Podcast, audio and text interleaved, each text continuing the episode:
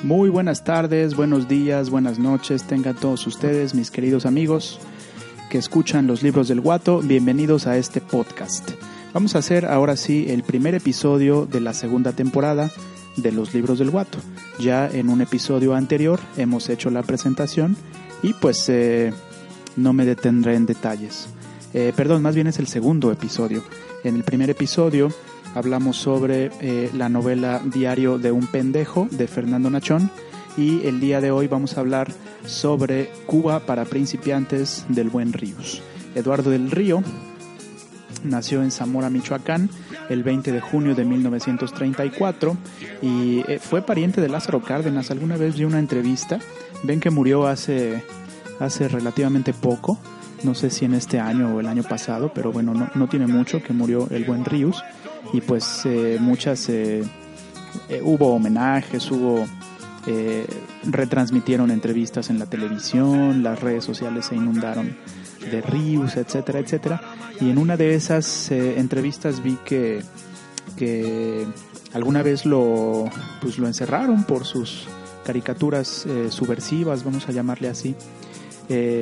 lo guardaron un ratito en los separos o en la cárcel y pues tuvo que hacer uso de su parentela con el general Lázaro Cárdenas del Río, él se llama Eduardo del Río, pues para que lo sacaran, ¿no? Pero bueno, eso es, eso es un dato que queda en el anecdotario.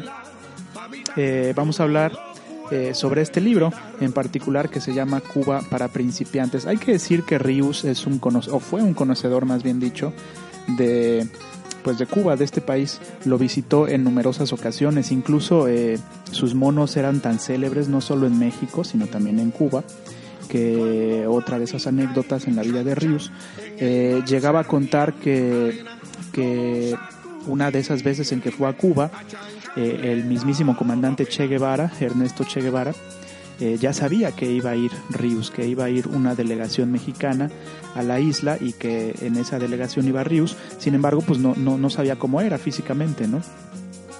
Eh, y entonces llegó el comandante Che Guevara a recibir a esta delegación y preguntó, a ver, a ver cabrones, ¿quién de ustedes es el tal Ríos, no? Porque tanta era la fama de, de Ríos que el Che quería saber quién de esos mexicanos, de esa delegación mexicana que fue a Cuba, era Ríos. Y pues bueno, eh, menciono esto porque pues tiene o tuvo más bien dicho en vida conocimiento de, causa, ¿no? De, de, la isla de Cuba, del país de Cuba. Sin embargo, sí hay que decir que este libro, cuya primera edición data de... Híjole, no, no tengo aquí el dato ya le quedé mal. Pero bueno, data de unos pocos años eh, después de que triunfó la Revolución Cubana. Yo me atrevo a pensar. Lo que pasa es que la, la, la, edición que yo tengo es, eh, pues es una reimpresión y salió en 2003.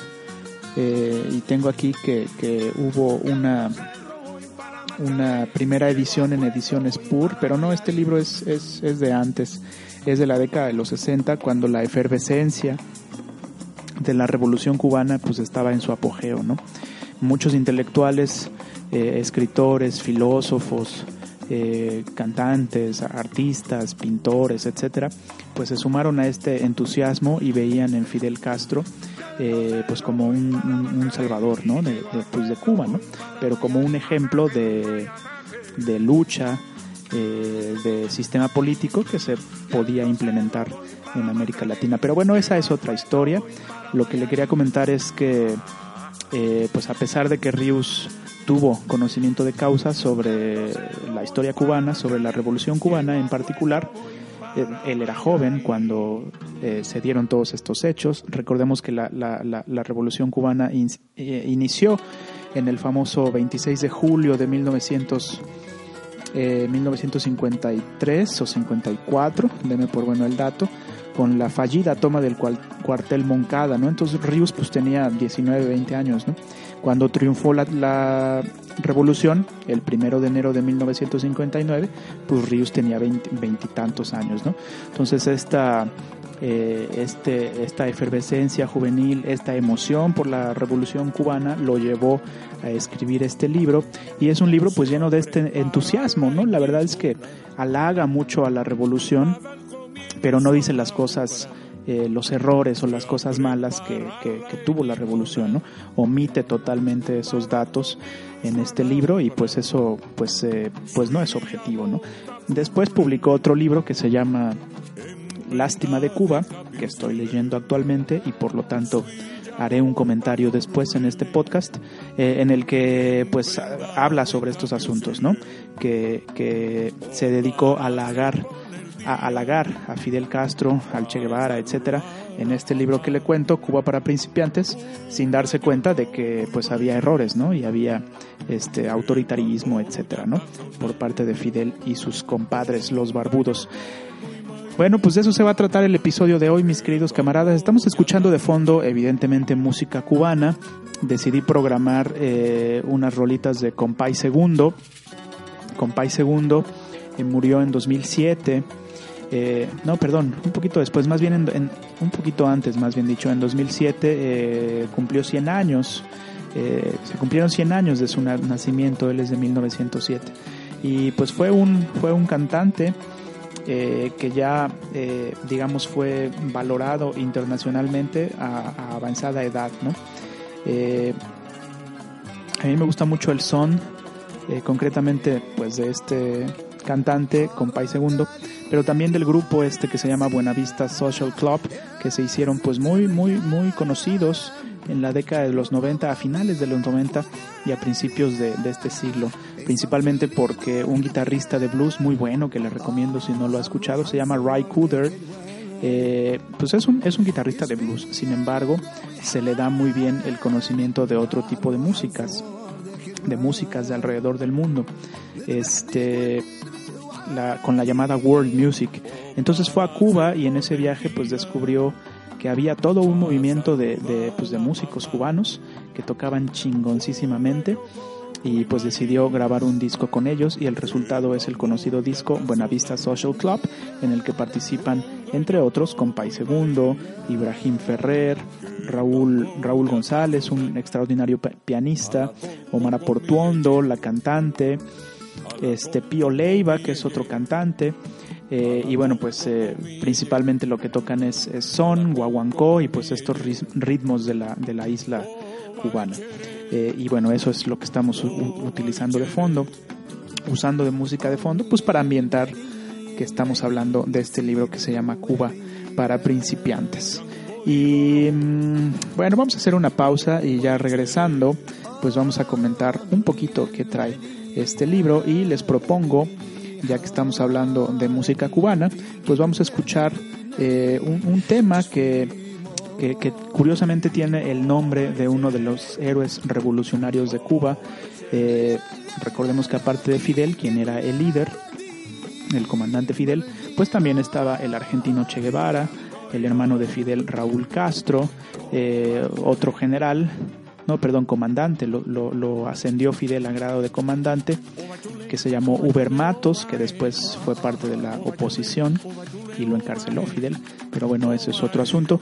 Y también el comandante Camilo Cienfuegos, quien eh, Fidel dijo eh, que era su brazo derecho. Entonces eh, hay una canción de de Ibrahim Ferrer que se llama Cienfuegos tiene ya su guaguancó, que no hace referencia al revolucionario, más bien a una ciudad de Cuba, del oriente de Cuba, de donde es eh, originario Ibrahim Ferrer, que se llama Cienfuegos.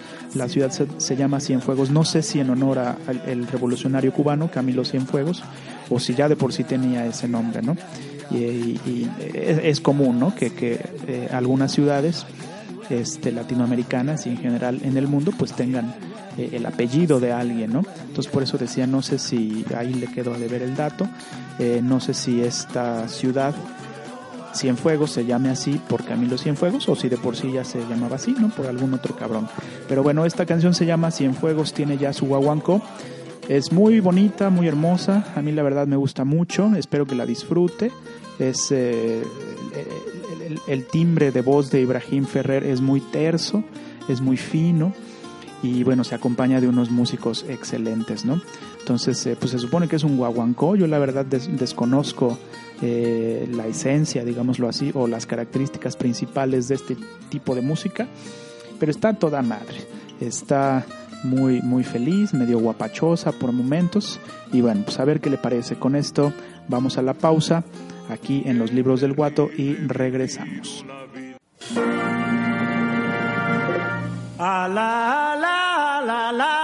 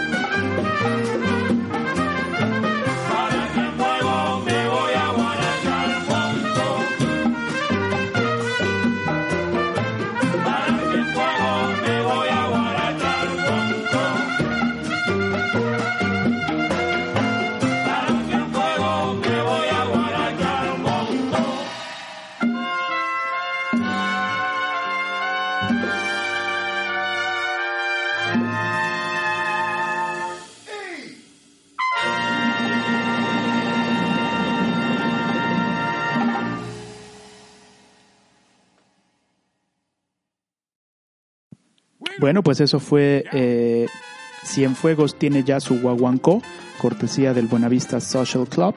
Eh, este disco que salió a finales de los 90 y que dio a conocer internacionalmente pues a esta gran camada de músicos cubanos que cuando se dieron a conocer pues ya estaban pues bastante betarros, bastante viejitos, pero aún así el buen Ray Kuder, de quien le comentaba hace rato, pues se los llevó a Nueva York, llegaron a tocar este y a Europa también, ¿no?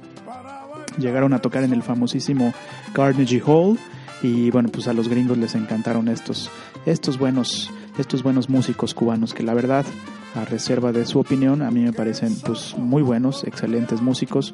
A mí la verdad es que eh, pues no, no, conozco mucho de, la música cubana, le mentiría si le dijera que sí. Conozco pues es, a esta agrupación y a los a los solistas que se desprenden de ella.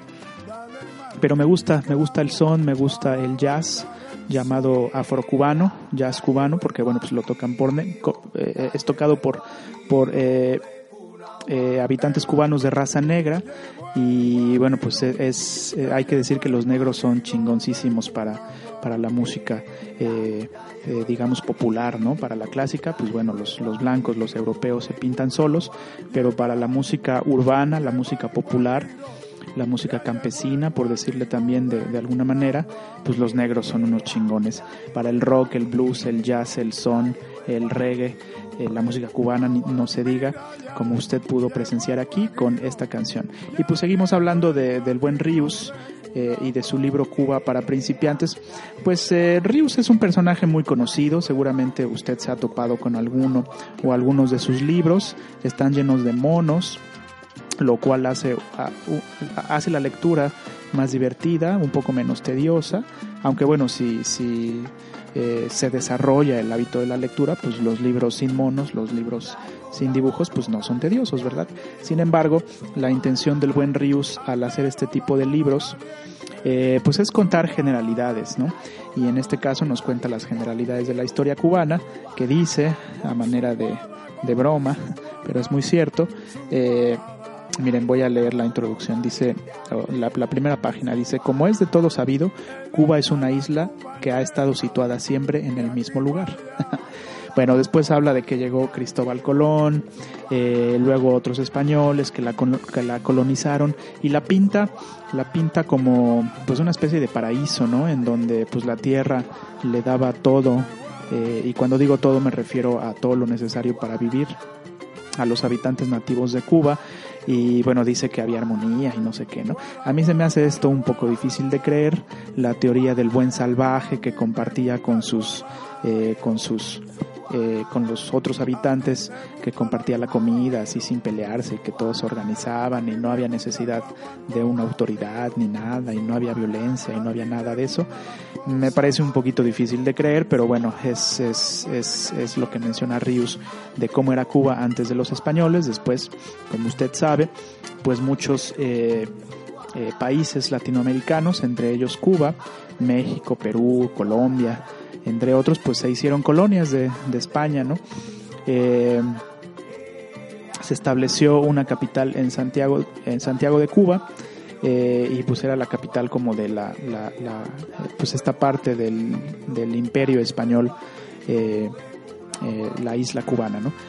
Y bueno, pues no le voy a hacer, no le voy a dar muchos detalles de, esta historia, Rius tampoco los da, simplemente da generalidades. Pero a grandes rasgos, pues eh, hubo, hubo rebeliones en contra de la corona española, porque pues ya sabe usted que eran a toda madre, ¿no? La corona española eh, nunca, nunca eh, se caracterizó por ser rapaz, por ser voraz, por explotar a los indígenas de estas tierras. No, no, no. Las rebeliones, quién sabe por qué chingados, ¿verdad? Eh, y bueno, pues hubo rebeliones hasta que lograron independizarse. Fue el último país americano en independizarse. Estados Unidos lo hizo en 1770 y tantos, México en 1821, como usted sabe, y Cuba hasta 1800, eh, después de, de 1850. Eh, es decir, ya este este, algunos años, muchos años más tarde que México y todavía muchos años más tarde que Estados Unidos. Pero bueno, se independizaron del yugo español los buenos carnales cubanos y luego entró Inglaterra, fueron como potencia, este, eh, por un año, menciona Rius, después volvió a entrar la corona española y después los intereses yanquis, ¿no? que nunca faltan los Estados Unidos. Ha sido la verdad una historia eh, eh, pues muy tensa entre Cuba y Estados Unidos después de la Revolución Cubana, claro está. los, los estadounidenses apoyaron la rebelión cubana para para deshacerse del yugo inglés y del yugo español, pues porque tenían intereses. Cuba, como usted lo sabe, pues es una isla eh, rica en, en, algunos recursos naturales, principalmente el azúcar este, y el tabaco. Y pues los yanquis querían adueñarse, como lo hacen de, otros recursos naturales, el petróleo en México es un buen ejemplo de ello, pues querían adueñarse del azúcar, ¿no? Y entonces, eh, pues eh, sí los ayudaron a, independizarse eh, tanto de España como de Inglaterra. Sin embargo, pues lo hicieron por no porque sean muy buena onda, ¿no? No porque sean humanitarios y quieran salvar a la humanidad del yugo de otras potencias, sino porque quieren imponer sus sus sus sus empresas, ¿no? Quieren ellos expandirse, quieren ser el imperio eh, del siglo XX y lo que va del XXI y vaya que lo han logrado, ¿no? Este, entonces bueno, después de que se independizó, pues entraron los yanquis, ¿no? Y oficialmente, pues Cuba, Cuba era una democracia, era un país independiente, autónomo, pero pues los, los, los intereses yanquis siempre estuvieron presentes hasta antes de la revolución y después también, solo que el buen Fidel pues los mandó a la verga, ¿no? Y ya sabe usted que, que hubo bloqueo económico, que Fidel se, se solicitó el apoyo de, de la URSS, de la Unión Soviética, pero bueno, esa es, otra historia que comentaremos un poquito más adelante. Entonces, para no hacerle el cuento largo, en la década de los 50, bueno, ya un poquito antes, pero en la década de los 50 se consolidó eh, la presidencia por medio de un golpe militar del general Fulgencio Batista. Entonces, eh, eh, en el momento en que se alzó el pueblo de la mano de Fidel Castro y los barbudos, el ejército rebelde de Fidel Castro, pues Cuba era, pues, eh, para decirlo en términos vulgares, muy coloquiales, pues era eh, el burdel de Estados Unidos.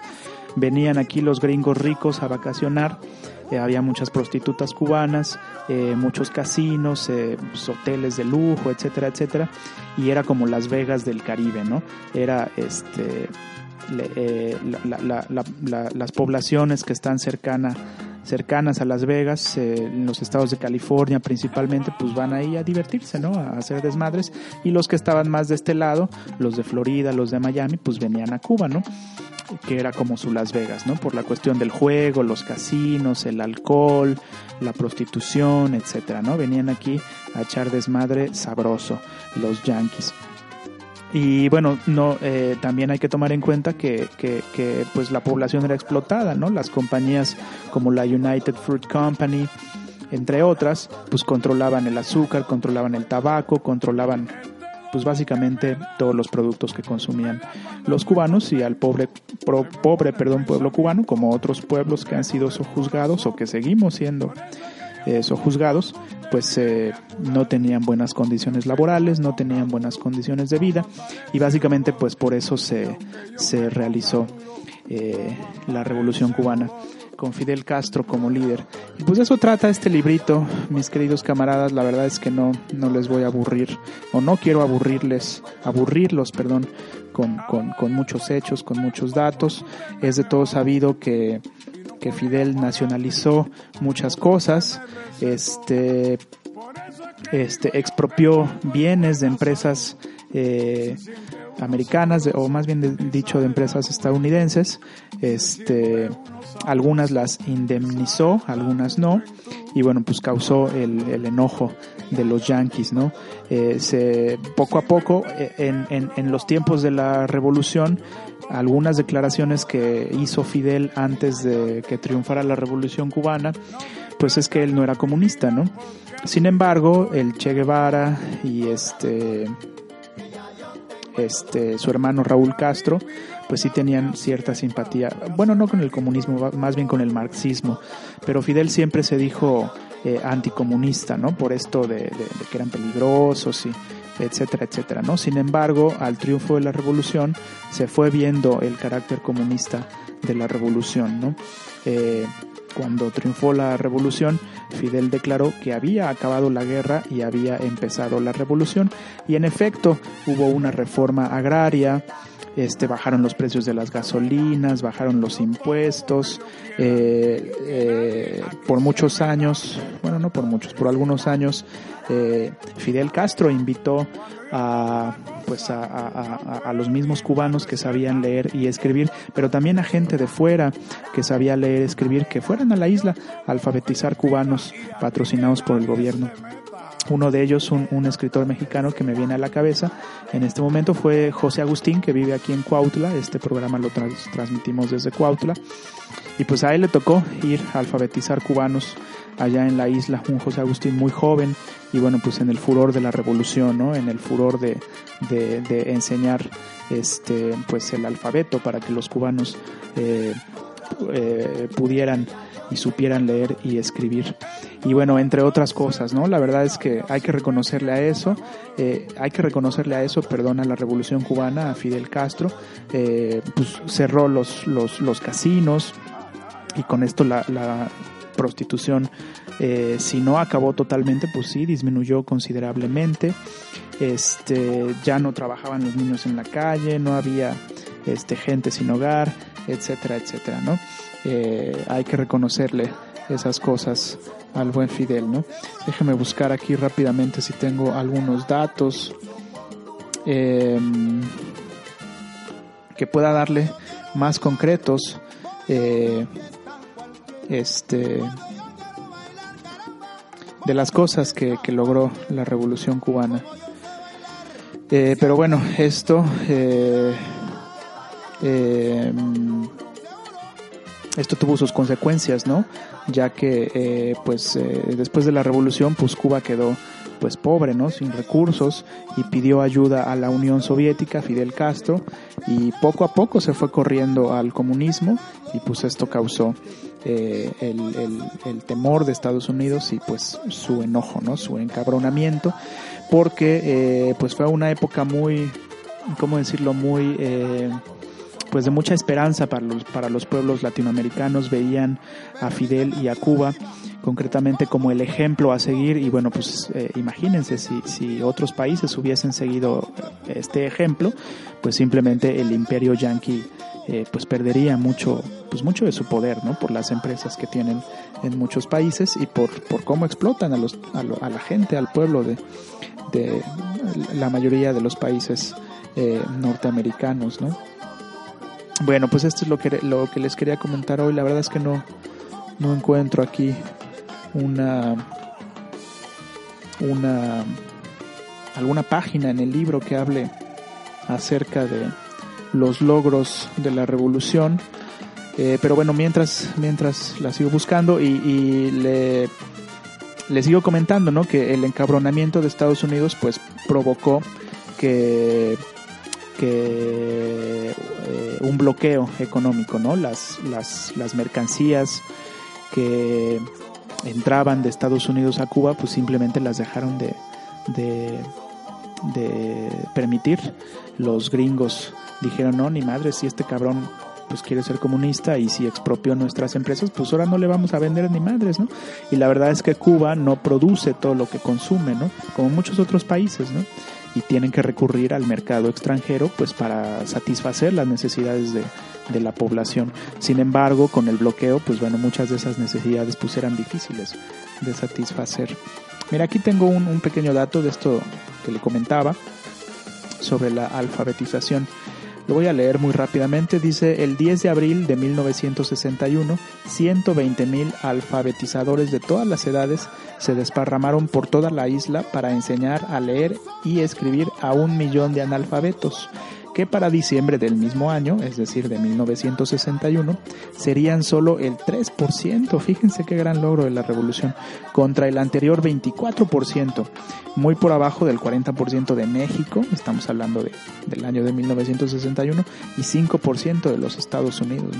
Entonces la verdad es que sí tomó buenas medidas para con su población, pero pues hizo eh, otras cosas que ya platicaremos en otro episodio y de la mano del, del, otro libro que estamos leyendo que se llama Lástima de Cuba. Bueno, mis carnales, mis camaradas, muchas gracias por haberme escuchado.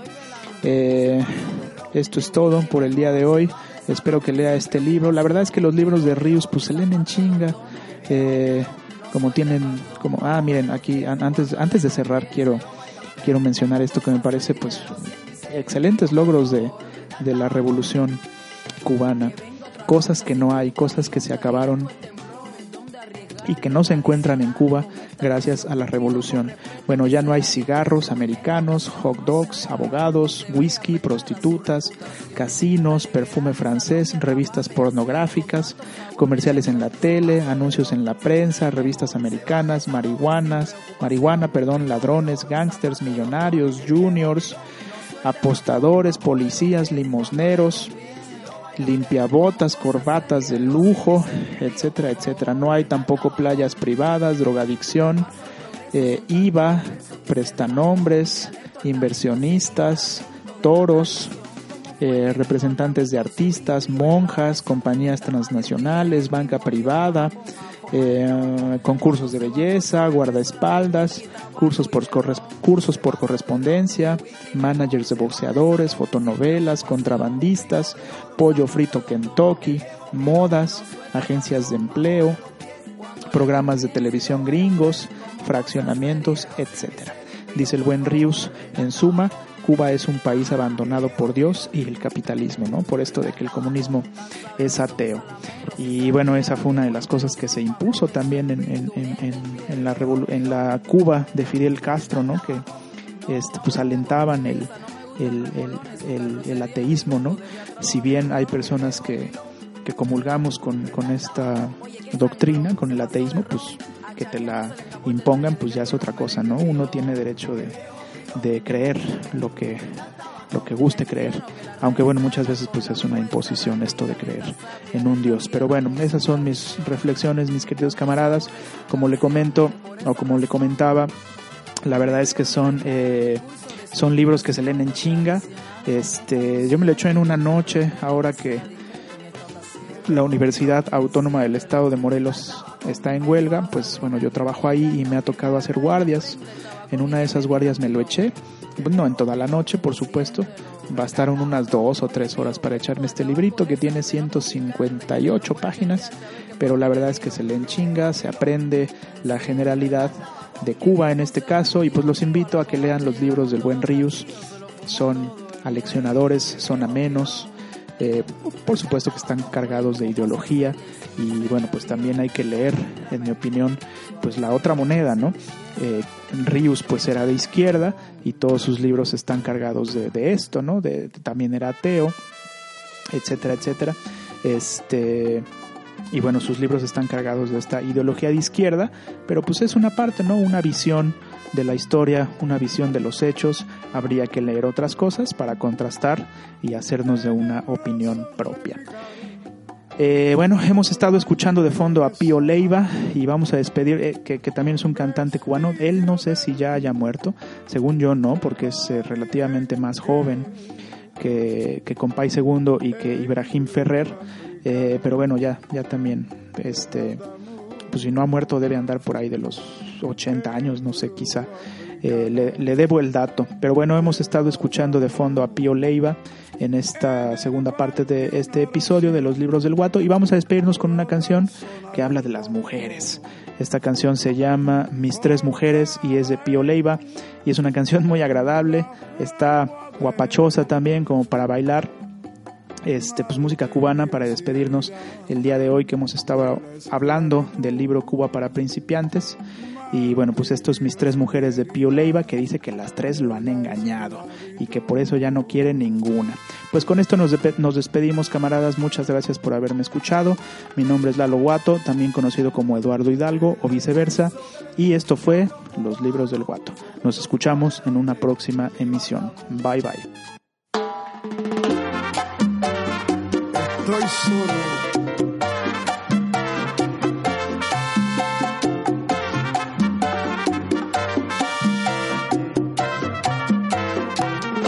He tenido tres mujeres y las tres me han engañado. La primera fue Carola que con su cara de boba se me fue con un soldado. Yo he tenido tres mujeres y las tres me han engañado. La segunda sí le zumbo porque una noche de rumba se fue con el bailador. Yo he tenido tres mujeres y las tres me han engañado. La tercera